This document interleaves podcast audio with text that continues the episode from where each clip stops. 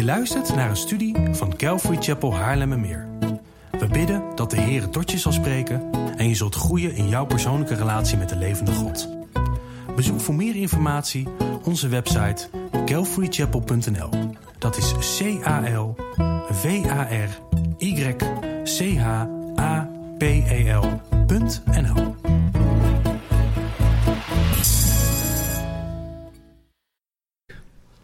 Het monogame huwelijk, dat staat ehm, behoorlijk onder druk. En het monogame huwelijk tussen één man en één vrouw, dat staat vooral in onze samenleving zwaar onder druk. En één voorbeeld hiervan is dat men het tegenwoordig niet zo erg vindt wanneer men vreemd gaat.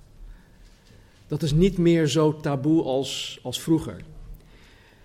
In sommige gevallen kiest men zelfs voor een, een open relatie. Waarin ja, één of misschien beide partners de vrijheid hebben om ook buiten hun huwelijk met andere partners seks te hebben. Trouwens, zijn hier nog kinderen aanwezig, minderjarigen? Dan heb ik het even over niet, niet uh, middelbare school, van de niet middelbare schoolleeftijd. Nee? Oké. We gaan het vandaag best wel over, over wat uh, dingen hebben. Um, ja, ik zal in duidelijke taal gewoon wat, wat dingen um, zeggen. En ik denk niet dat het goed is voor de, de kleintjes om dat te horen, dus um, vandaar. Um, maar goed, in sommige gevallen kiest men dus voor een open relatie. Er wordt tegenwoordig in het openbaar gewoon geadverteerd. Uh, voor websites waar gehuurde mensen online een, een scharrel kunnen regelen. Uh, en dan heb ik het niet eens over de schaamteloze seks- en porno-sites, maar dit zijn gewone, normale, toegankelijke websites. Waar iedereen gewoon op kan komen. En ik weet niet wat de, de, Nederlandse statistieken zijn, maar gewoon vanuit de omgang met wereldse mensen en wat je op sociale media tegenkomt, doen te veel mensen hier aan mee. Te veel mensen. En de kapotte huwelijken om ons heen, die, die liegen er gewoon niet om. En velen vinden het tegenwoordig op zich niet verkeerd om wel eens een keer vreemd te gaan. Sommigen zeggen, ja, het houdt de, relatie spannend. Uh, allerlei redenen waarom. Maar dat velen het doen wil nog niet zeggen dat dat goed is, dat het juist is. Het is zeker niet bijbels. Dus dat is voor ons gewoon iets dat we echt voor ogen moeten houden. En de levende God van de Bijbel, die veel beter weet dan de sociaal deskundigen van onze tijd, hij waarschuwt ons in de Bijbel tot meerdere malen toe dat vreemdgaan voor de mens juist vernietigend is. Het, is, het maakt alles kapot. Dus laten we vanmorgen samen gaan lezen hoe, hoe God dit ziet in Spreuken hoofdstuk 5. Als je Bijbel hebt, slaan we alsjeblieft open op Spreuken hoofdstuk 5. Salomo zegt: Mijn zoon, sla acht op mijn wijsheid. Neig je oor tot mijn inzicht, zodat je bedachtzaamheid in acht neemt en je lippen kennis bewaren. Alweer waarschuwt Salomo zijn zoon. En deze keer specifiek met het oog op uh, de verleiding van de overspelige vrouw. Hij heeft het hier niet over een prostituee, hij heeft het echt over een vrouw die getrouwd is, die dan overspel pleegt met, met andere mannen. En het in acht nemen van, van bedachtzaamheid is iets dat de zoon nodig zou hebben op het moment dat hij met de verleiding in aanraking zou komen. Dus het is iets dat je in je zak steekt. Het is iets dat je meeneemt. Het is iets dat je niet alleen op je achter, in je achterhoofd hebt, maar iets op je netvlies hebt. Die bedachtzaamheid. Uh, denk even aan Jozef. Jozef, de zoon van Jacob. In Genesis 39, uh, toen hij onder verleiding kwam, toen de vrouw van Potifar uh, hem verleidde om seks met haar te hebben, weigerde hij om met haar naar bed te gaan. Hij weigerde het gewoon. Hij weigerde het tot meerdere malen toe. Uiteindelijk rende hij weg. Maar hij weigerde het gewoon. En het was niet zo dat hij ineens op, op dat moment had besloten om niet met die vrouw in bed te duiken. Nee, door zijn, door zijn relatie met God en doordat hij bedachtzaamheid reeds in acht genomen had, door de jaren heen, was hij in staat om op het moment van, eh, dat, de, dat de verleiding kwam, op dat moment kon hij de verleiding weerstaan.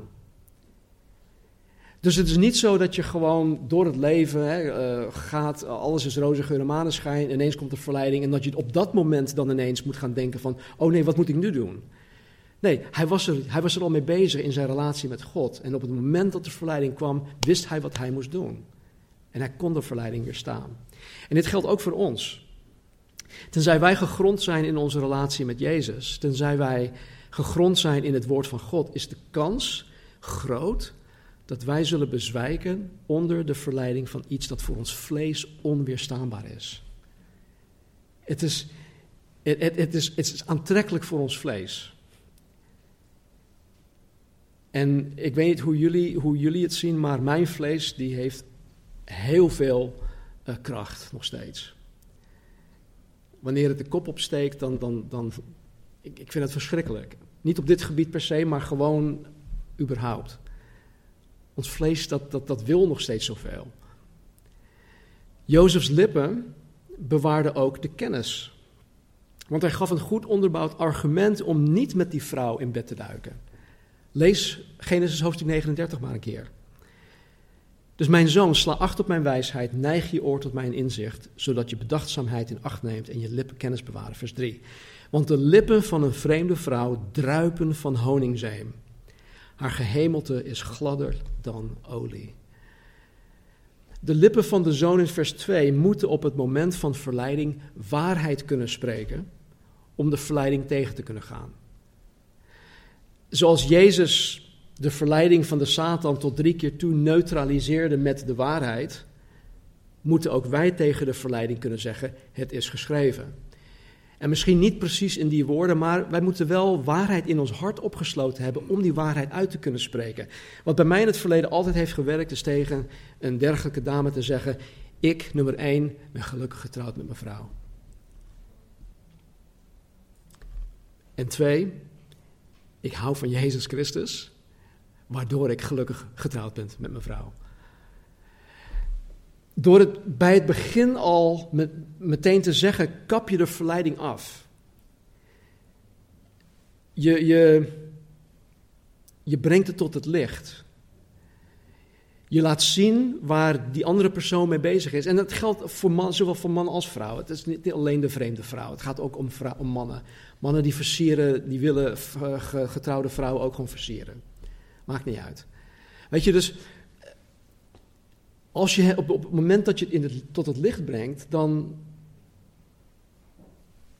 dan kunnen ze er niks meer mee. Misschien proberen ze nog wel, maar ze weten in ieder geval hoe jij erin staat. Want de lippen van een vreemde vrouw druipen van honingzeem. Salomo gebruikt hier poëtische woorden. Daar is hij heel goed in.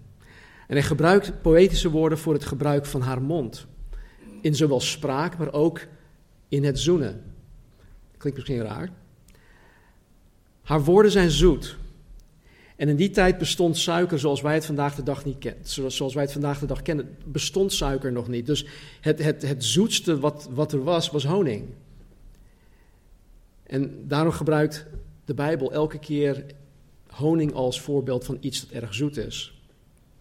En hiermee zegt Salomo dat haar woorden onweerstaanbaar waren. Onweerstaanbaar.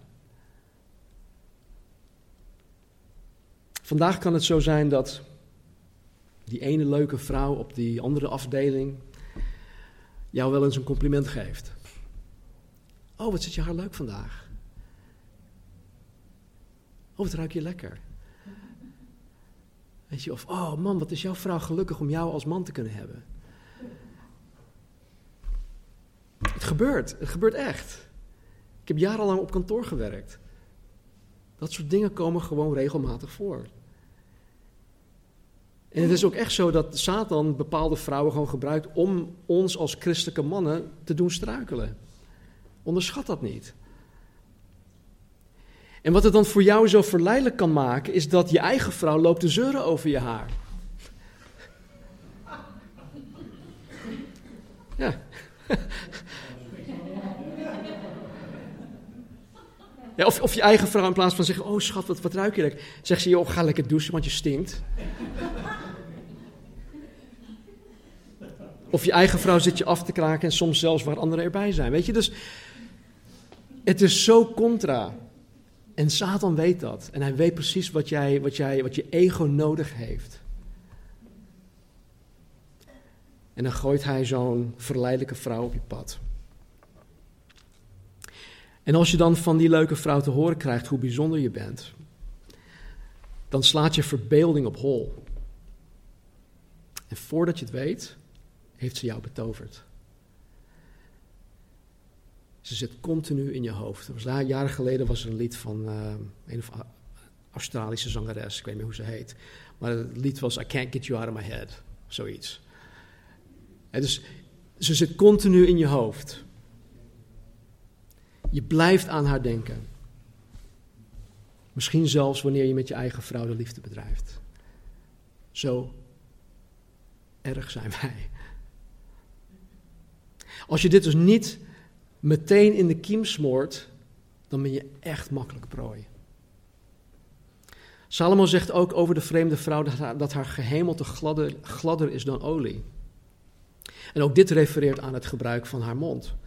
En sommige Bijbelcommentatoren geven, of geloven dat Salomo hiermee bedoelt dat zijn mannen verlokt door mannen innig te zoenen. Jaren geleden, toen uh, Marnie en ik uh, in de Meerkerk jonger, jongerenwerk deden, hadden wij op een gegeven moment een uh, gemengde huiskring van bruggers, 12 en 13-jarigen. En wij kregen toen de, de meest onhebbelijke en, en ruige bruggers van heel, heel de Meerkerk. Wij waren nieuwelingen.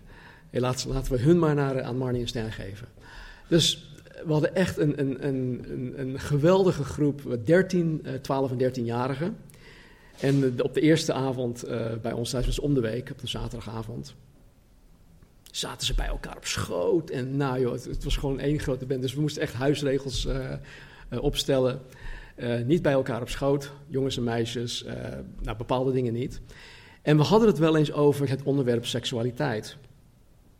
En wanneer wij het over dat onderwerp hadden, vroeg ik aan de jongens: Jongens, weten jullie hoe je een meisje zwanger kan maken? En meisjes, weten jullie hoe jullie zwanger kunnen raken? Nou, ik gaf zelf antwoord op de vraag. En het antwoord dat ik gaf was dit: Jongens, jullie kunnen een meisje zwanger maken. En, meisjes, jullie kunnen zwanger raken door een jongen door te zoenen. En ze keken me aan van, joh, waar heb je het over? Dat, natuurlijk kan dat niet. Hallo, ben niet achterlijk. Maar als je nagaat, tongzoenen is diep. Tongzoenen is innig, het is intens en het wekt allerlei emoties en gevoelens bij de mensen op. Sterker nog, tongzoenen geeft seksuele prikkels. Het, het wakkert de, um, libido, libido, hoe zeg ik dat? Ja, libido aan. Het is niet zomaar iets dat je doet. Weet je, in de States, in, in, in, jaren geleden was dat nog echt zo. Wanneer een, een koppel ging trouwen, you may now kiss the bride. Op het moment dat ze getrouwd waren. Waar, waarom was dat zo belangrijk? You may now kiss the bride. Nu je gehuurd bent, mag je je bruid kussen. Waarom? Omdat het zo, zo krachtig is. Zo krachtig is zo'n zoen. En als je jezelf eenmaal in een situatie bevindt waarin je met een vreemde vrouw gaat tongzoenen, en als de situatie zich ervoor leent, dan is geslachtsgemeenschap, oftewel overspel, onvermijdelijk. En als je eenmaal over die grens heen bent gegaan, dan is het te laat. Want alhoewel haar spraak zoet is, alhoewel de verleiding veelbelovend is, zal je er alleen maar, alleen maar spijt van krijgen. Vers 4 tot 6. Het laatste van haar, of ja, het laatste van haar is bitter als alsem. Scherp als een tweesnijdend zwaard. Haar voeten dalen af naar de dood. Haar voetstappen sturen aan op het graf, opdat je het pad ten leven niet zou inslaan zwalken haar sporen zonder dat je het beseft. Wat in eerste instantie en misschien zelfs kort daarna zo opwindend was en zo veelbelovend leek, is uiteindelijk ondraaglijk bitter. De toekomst dat zij biedt leidt alleen maar naar de dood. En misschien zul je niet direct lichamelijk sterven, maar beetje bij beetje ga je van, van binnenin ga je kapot. Je ziel, je hart waar ik het vorige week over had, dat sterft beetje bij beetje af. Vraag aan iemand die ooit overspel heeft gepleegd of zij daar dolgelukkig van zijn geworden. Antwoord is nee.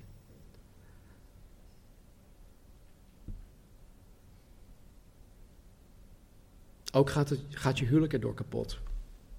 Je relatie met je vrouw wordt gedood, je relaties met je kinderen worden, wordt gedood, met familieleden, vrienden, collega's, buren enzovoort. Die relaties worden allemaal gedood. Je getuigenis, je, je reputatie wordt gedood. Asporenzwalken betekent dat zij niet te begrijpen is. Ze is um, ja, elusive. Um, ze is niet te volgen. Er valt geen pijl op te trekken. En de man die in haar val is gelokt, heeft totaal geen benul dat zij zo duister bezig is. Mensen kunnen tegen die man zeggen van, joh, dit en dat is er gaande. Maar die man is gewoon verblind. Hij ziet gewoon totaal niet waar hij mee bezig is of waar zij mee bezig is. Vers 7 en 8. Nu dan, kinderen. Luister naar mij en wijk niet af van de woorden van mijn mond. Houd je, houd je weg ver bij haar vandaan en kom niet in de nabijheid van de deur van haar huis. Dit is zo simpel, maar het is toch zo, zo moeilijk voor, voor sommigen. De enige manier om een dergelijke val te vermijden is om er ver vandaan te blijven. Blijf er gewoon ver vandaan. En het is tegenwoordig niet zo dat dit soort vrouwen zich in het centrum van je dorp uh, zichzelf aanbieden. Maar zoals ik, eerder, uh, uh, zoals ik eerder het voorbeeld gaf, gebeurt dit vaak op de werkplaats, op kantoor. Kijk, als je, als je onverhoopt eenmaal zo'n zo'n flirtend gesprek hebt gehad, waarvan je denkt, hé, hey, dit is echt niet zuiver. Vermijd die persoon, echt koste wat kost, vermijd die persoon. Ja, maar dan, dan gaat ze mij niet meer leuk vinden. Of dan vindt hij me niet meer aardig. Dat maakt allemaal niets uit. Ja, maar ik moet toch een getuige zijn voor Jezus Christus. Misschien ben ik degene die hem of haar tot geloof gaat leiden. Nee, blijf uit zijn of haar buurt. God heeft jou daarvoor niet nodig.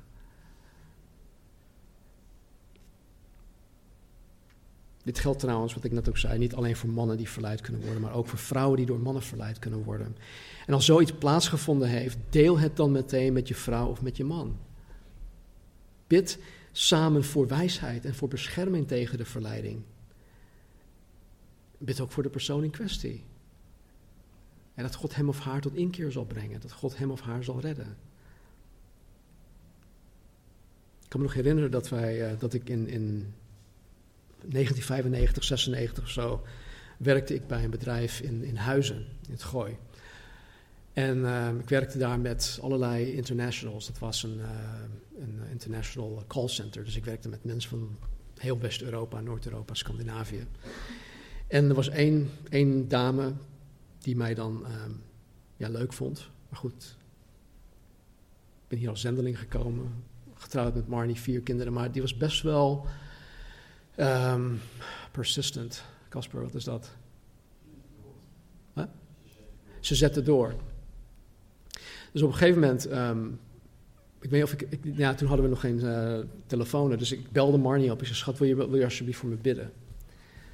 En um, goed, ik legde het ook aan haar, aan haar, aan haar uit. En Marnie had daarvoor al, want toen kwam ik thuis van mijn werk, en ze had daarvoor al van God te horen gekregen. De Heilige Geest sprak al tot haar je moet nu voor Stan gaan bidden. Zelfs voordat ik haar, haar vroeg om voor mij te bidden. Weet je, het, het is echt gemeen. Het is echt zo gemeen. Satan wil alles kapot maken en hij gebruikt dit soort dingen om, om het te proberen. Tegenwoordig komt de verleiding ook via het internet. Even alle porno-sites, websites daar gelaten is, is sociale media ook iets dat de Satan gebruikt om mannen en vrouwen in de val te lokken.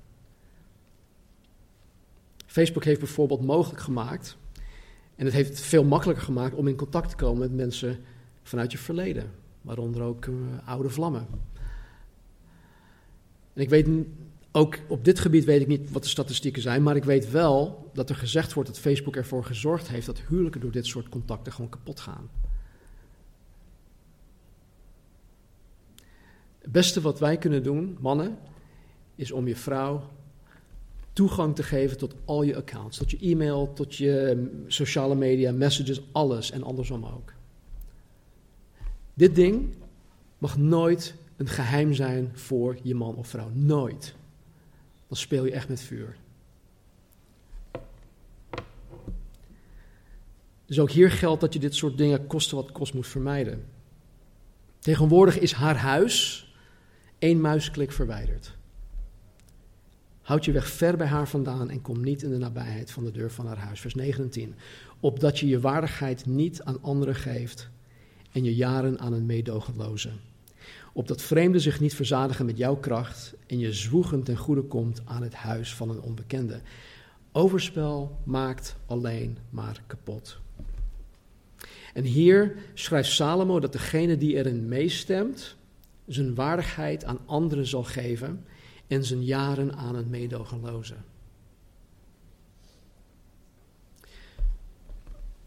Door hierin mee te gaan, door je eigen leven te ruïneren, zal je de beste jaren van je leven kwijtraken. Alles dat het leven te bieden heeft, alles dat Jezus Christus voor jou in petto heeft, alles dat een goddelijk leven waard maakt, zal je gewoon kwijt zijn.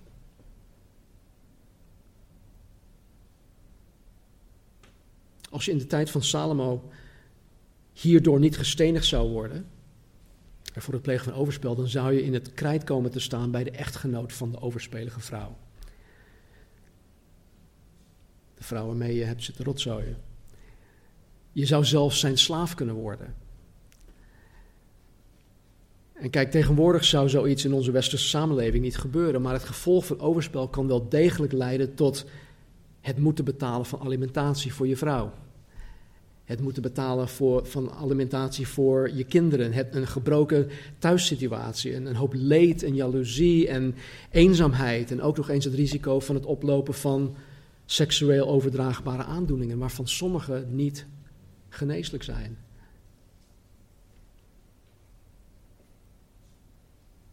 En als je dan eenmaal tot bezinning bent gekomen, wanneer de glans ervan af is, wanneer je uitgekeken bent op haar of op de situatie, dan zal je alleen maar spijt hebben. Vers 11 tot 13.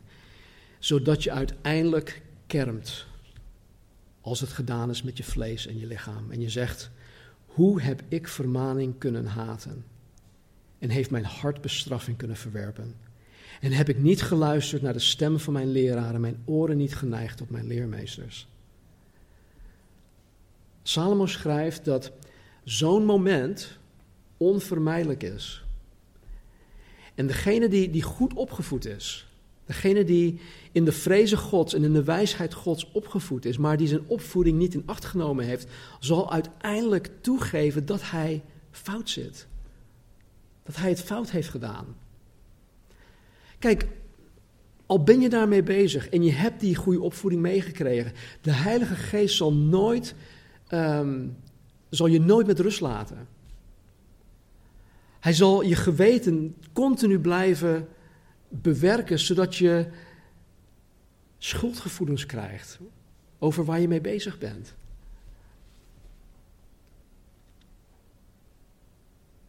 Wanneer iemand zich in een dergelijke situatie bevindt, kan die persoon nog altijd bij God terecht. Het is nooit te laat. Als zo'n persoon tot inkeer komt en hij of zij bekeert zich tot God, uh, zij komen tot geloof in Jezus Christus, ze gaan Jezus navolgen, dan is er gewoon vergeving, er is verzoening. Het is niet het einde. Maar je moet, maar je, moet je leven wel aan de Heer geven. Maar dit wil nog niet zeggen dat je vrijgesteld wordt van de consequenties van jouw daden. Kijk, als je bijvoorbeeld een ongeneeslijke SOA hebt opgelopen, dan zal je dat blijven houden, ondanks dat je vergeven bent. Dat is nou eenmaal zo. Vers 14. In bijna alle kwaad heb ik verkeerd. In het midden van de gemeente en de gemeenschap. In bijna alle kwaad heb ik verkeerd. In het midden van de gemeente en de gemeenschap. Wat Salomo hier schrijft, dat kan verschillende dingen betekenen. Eén betekenis is dat iemand die betrapt wordt op overspel voorgeleid wordt aan een soort rechterstoel, waardoor hij of zij een straf opgelegd krijgt. Trouwens, volgens de wet van Mozes moet een overspelige gedood worden door, het door steniging.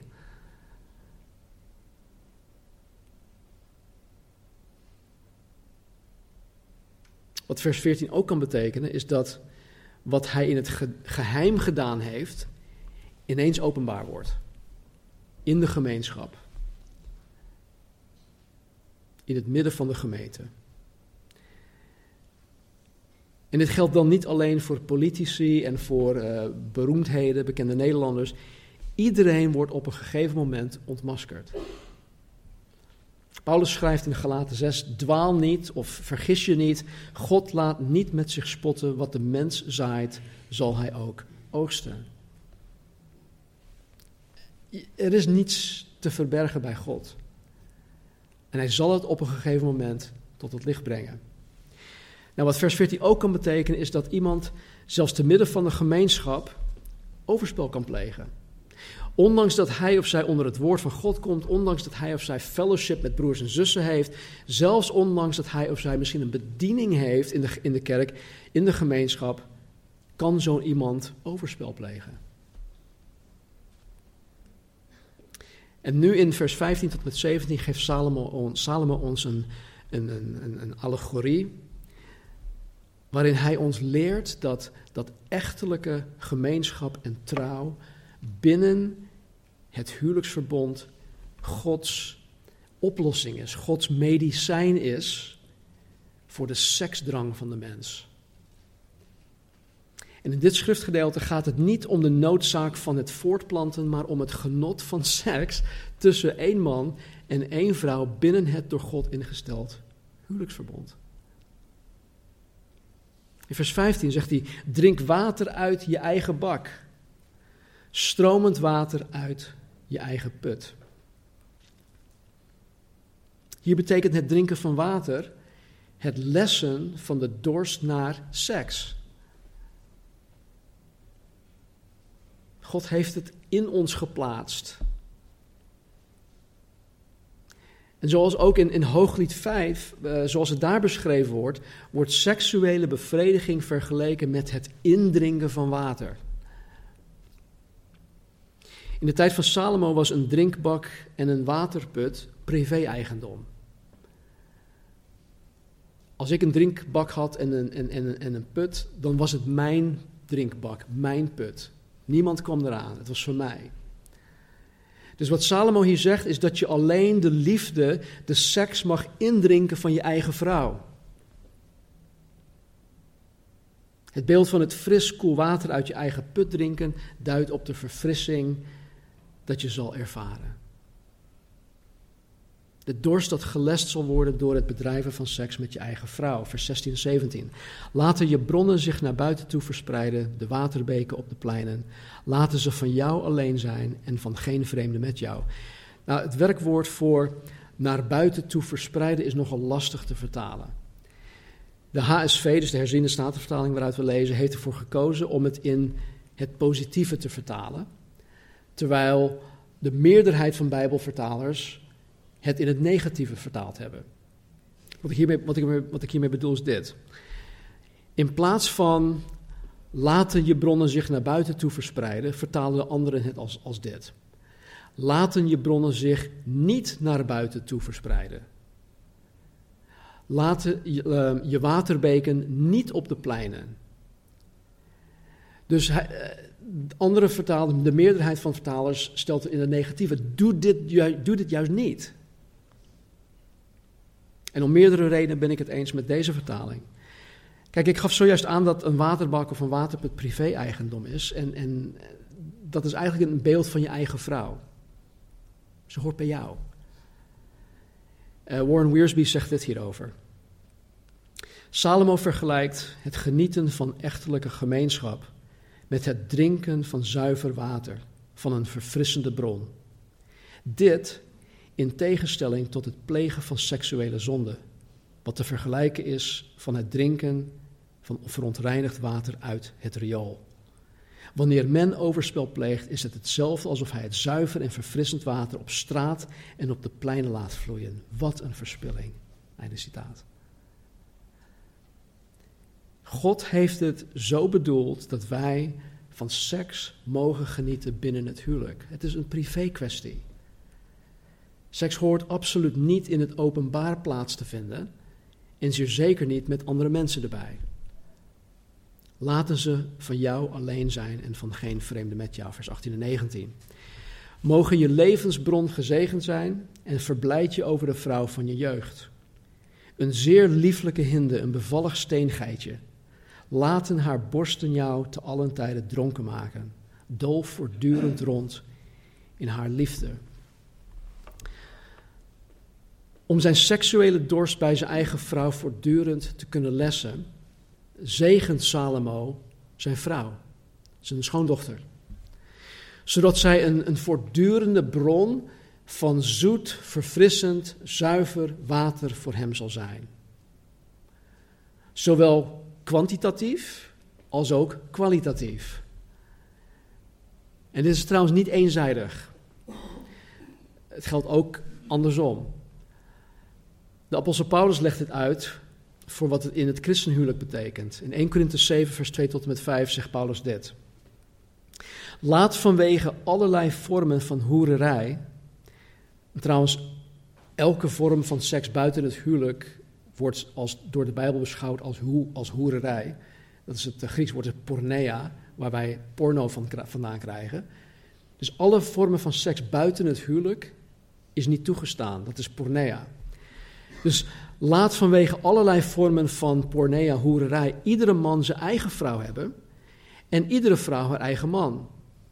Laat de man aan zijn vrouw de verschuldigde bereidwilligheid betonen en evenzo ook de vrouw aan haar man. Dus met andere woorden, laat de man en vrouw um, elkaar toekomen wat hun toekomt. Met andere woorden, mijn lichaam is niet alleen van mij. Ik kan, niet, ik kan Marnie niet weigeren.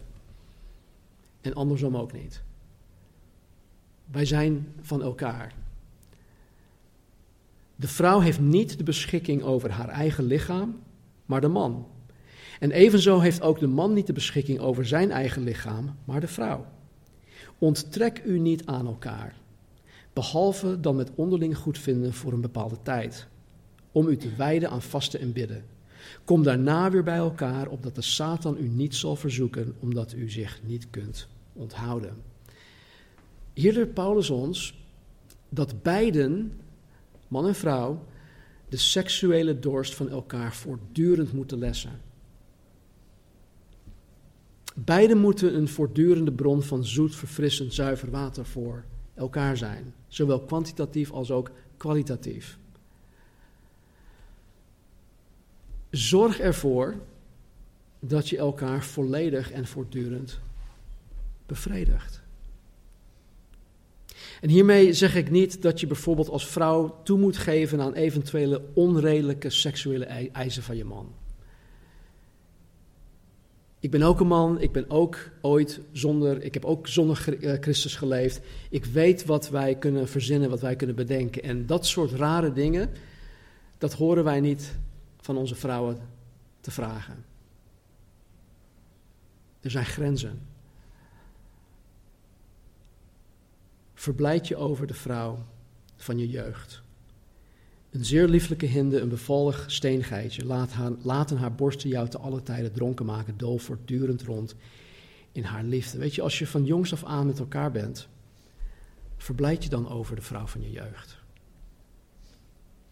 Ondanks het feit dat Marnie en ik met onedigheden en frustraties eh, van af en toe te maken hebben, kan niemand, niemand, echt niemand, de plaats innemen van de vrouw van mijn jeugd.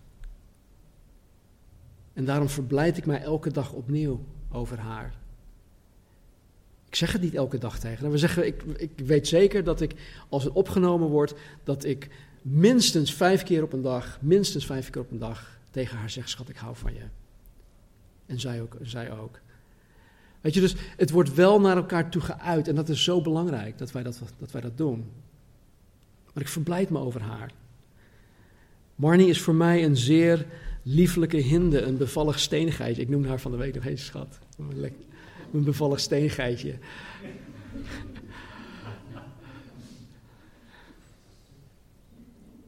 Ze heeft echt met veel te kampen met mij. In de oudheid werden vrouwen en mannen metaforisch vergeleken met Gods prachtige dierlijke schepselen. En als je dan kijkt naar wat, wat hiermee bedoeld wordt met een hinde en een bevallig steengeitje, dan zie je ook inderdaad wat voor dier het, gaat, wat voor dier het is en, hoe prachtig deze dieren dan ook zijn. Lees bijvoorbeeld het Bijbelboek Hooglied. Er zat zoveel van dit soort metaforen in over hoe de vrouw eruit ziet.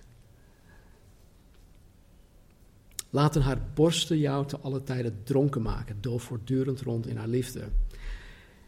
Het Hebreeuws woord dat hier gebruikt wordt voor borsten heeft een. Ik hoop niet dat ik ga, ga blozen, maar het heeft, een, het heeft een erotische betekenis. Het is niet alleen iets waarmee je kinderen voedt. Het heeft echt een erotische betekenis.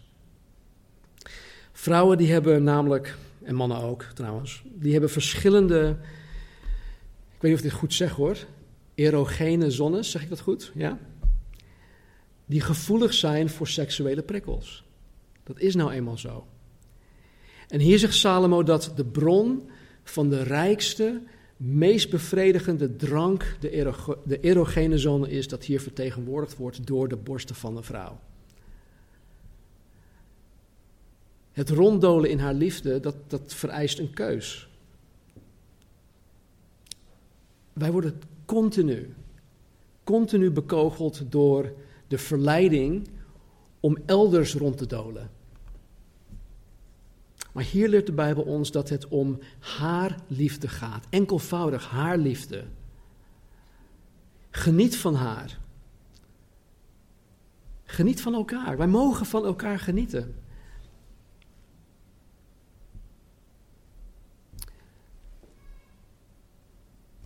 Ik heb, ik heb vier zussen, oudere zussen. En wij komen uit een uh, best wel een, een oudbollig, traditioneel uh, opvoeding. En in, in die tijd was, was seks gewoon taboe. En mijn zussen, ik, ik, heb, ik heb eigenlijk heel veel medelijden met hen, want het werd door mijn moeder gewoon ingeprent: seks is vies, seks is vies.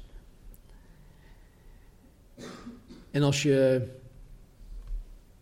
ja, als, als mijn zussen maar een, ja, keken naar een, een jongen of een, een, jonge man, dan werden ze al meteen bestempeld als, um, ja, ik, weet niet, ik weet niet wat het net woord daarvoor is, maar als um, bron, bronstig, zeg, zeg je dat goed? Ja, als... Uh, Weet je, en dat, dat is zo fout, want God heeft seks gemaakt binnen de perken van het huwelijk.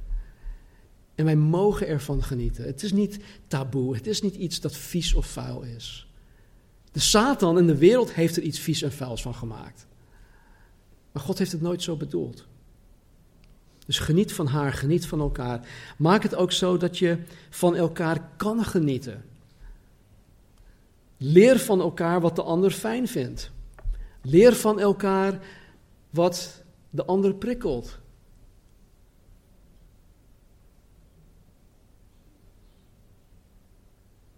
Dames, als je bijvoorbeeld er nog geen gewoonte van maakt, moet je je misschien gaan ontharen. Dat klinkt heel, heel raar, maar weet je, sommige mannen die, die vinden het juist fijn om, om glad geschoren benen te voelen. Of glad geschoren oksels of whatever. Er zijn vandaag de dag zoveel manieren om dat te doen. Je hoeft niet met heel veel lichaamshaar rond te lopen. Als je man dat niet fijn vindt. Gaat mij niks aan, maar het, gaat om je eigen man. En mannen, als je stinkt, neem dan een douche. Verzorg jezelf. Trek schone kleding aan. Maak jezelf aantrekkelijk voor dat steengeitje van je. Weet je, ik, ik, ik, maak, ik maak zo vaak ook de fout. Als ik thuis ben, dan, ehm, dan sta ik op en dan heb ik een, heb ik een huisbroek. Sommigen noemen het, een, noemen het een pyjama. Maar goed, ik, ik noem het dan een. Het is gewoon een huisbroek. Maar als ik nergens naartoe hoef te gaan, als ik geen afspraken buiten huis heb, dan trek ik die huisbroek aan. En dan ga ik lekker eh, lezen en dan ga ik dit doen. Maar ik, ik, ik merk van Marnie dat, dat, dat het haar gewoon soms ergert. Van joh, ga, ga lekker douchen. Eh, of, of weet je, dan, dan, dan, dan doet ze het heel subtiel. Schat, ik heb net gedoucht, maar ik heb het nog niet afgedroogd. Uh, ga jij nog douchen, anders ga ik het zelf afdrogen. Dat is voor mij dan de hint van, hé hey joh, stap lekker in de douche. Maar maak jezelf aantrekkelijk voor je vrouw. En andersom ook. Oké, vers 20 tot met 23. Waarom zou je mijn zoon ronddolen bij een vreemde vrouw? De boezem van die onbekende omarmen. Want de wegen van de man zijn voor de ogen van de Heer. Hij weegt al zijn sporen. Zijn ongerechtigheden nemen de goddeloze gevangen. Met de banden van zijn zonde wordt hij vastgehouden. Hij zal sterven omdat er geen vermaning was. Door zijn grote dwaasheid zal hij verdwalen. Kijk, als God in het allerbeste heeft voorzien binnen het huwelijksverbond, waarom zou iemand zijn of haar genot elders gaan zoeken? En dat is echt de leugen van de duivel. Dat is echt een leugen. Ik had zoveel moeite met het voorbereiden van deze preek. En ik, er waren gewoon een aantal dingen waar, die ik niet wilde delen. Maar eh, ik had sterk het idee van, nee, Sten, je moet dit gewoon delen. En voordat, ja, voordat ik tot geloof kwam, voordat ik Jezus Christus leerde kennen, heb ik deze fouten gemaakt. Ik ben vreemd gegaan. Ik, ik viel in, in, in, in die put. Ik, ik, ik werd verleid. Ik was toen jaren 24, 25. Ik zat op kantoor. Ik kwam in aanraking met, met mooie jonge vrouwen die, die veel geld hadden, die mooie auto's hadden. Een jonge dame met een, met een Porsche 911 die mij verleidde. Weet je, maar ondanks al dat, dat, dat, dat zogenaamd dat mooie, was dat de meest ongelukkige tijd van mijn hele leven. Het was de meest ongelukkige tijd van mijn leven. Ik zag wat het Marnie deed, wat het uh, mijn twee jongste dochters, mijn twee oudste dochters deed. Ik was zelf gewoon niet gelukkig met mezelf. Ik walgde van mezelf. Dus waarom, wat hier ook staat, zou je ronddolen bij een vreemde vrouw? De boezem van die onbekende omarmen. Als God in het allerbeste heeft voorzien binnen het huwelijksverbond, waarom zou iemand zijn of haar genot elders gaan zoeken? En weet je, het allerbeste wat ik ooit heb gehad, wat ik ooit zal hebben, is, is samen met Marnie. Er is, er is niets beters dan dat. En hoe groot de verleiding ook is, hoeveel leugens ook op je afkomen, weersta die leugens. Houd vast aan de waarheid. God weet ook alles, hij ziet alles. En al denk je dat je zo slim bent en zo voorzichtig bent dat je, je, dat je het geheim kan houden, voor God is niets geheim. God zal er ook voor zorgen dat het geopenbaard zal worden. En zoals ik dat ook dacht, denkt men vaak dat hij alles onder controle heeft en dat hij er op elk moment mee kan stoppen. Het is net een verslaving. Maar wanneer je door de zonde gevangen laat nemen, dan zal je daardoor gebonden worden. Een zekere Bijbelleraar Clark die zegt dit. Ik citeer. De meeste mensen die buiten echtelijke genot najagen, denken dat zij er op elk moment mee kunnen stoppen. Maar zonde dat herhaald wordt, wordt gebruikelijk. Gebruik verwekt gewoonte. En gewoonte neemt uiteindelijk de vorm van noodzaak aan. De man wordt met de banden van zijn zonde vastgehouden. En zo wordt hij door de duivel gevangen genomen, gevangen genomen om zijn wil te doen.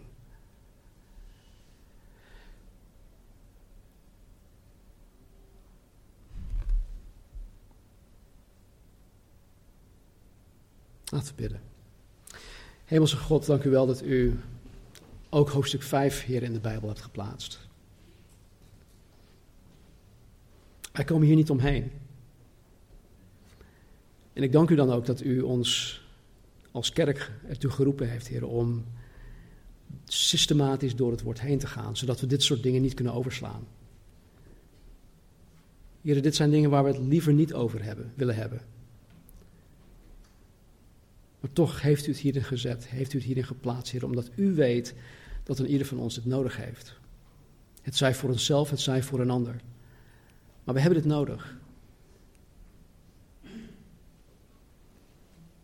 Heren, waar sommigen van ons misschien in de fout zijn gegaan.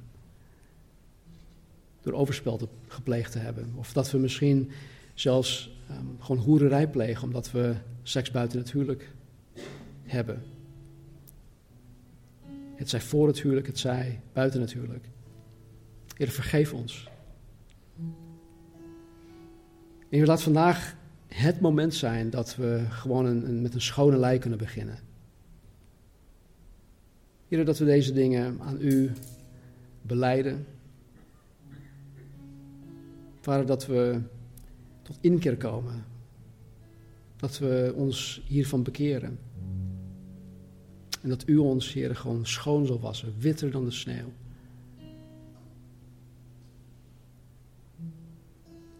Heer, misschien zijn de mannen of de vrouwen die aan de andere kant van de medaille gezeten hebben.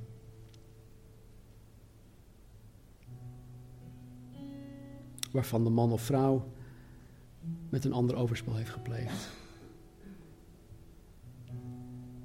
Heer, misschien zijn er nog wonden die geheeld moeten worden. Misschien zijn er wonden die vandaag opnieuw geopend zijn. Heer, genees en heel en troost. Hier waar het nodig is. Geef ons allen, Vader, wijsheid. Hoe wij met seksualiteit binnen onze huwelijken, Heer, om moeten gaan. Help ons ook om ons onszelf aantrekkelijk te maken voor onze partners. Leer ons, Heer, om erachter te komen wat onze vrouwen, wat onze mannen fijn vinden op het gebied van seks. En dat het binnen de grenzen van het huwelijk gewoon echt oké is. Dat het niet vies is of vuil. Maar dat het iets is waar zelfs u plezier in hebt, Heer, want u heeft het gemaakt. Help ons, Vader, we zijn allemaal gebroken. We zijn allemaal misvormd door de wereld, misvormd door ja, de maatschappij waarin we leven. Help ons om het allemaal weer terug te brengen, Heer, naar uw woord, naar uw bedoeling, uw blauwdruk voor het huwelijk, voor seks binnen het huwelijk. Help ons, Heer, we hebben u nodig. Dat vragen we in Jezus' naam. Amen.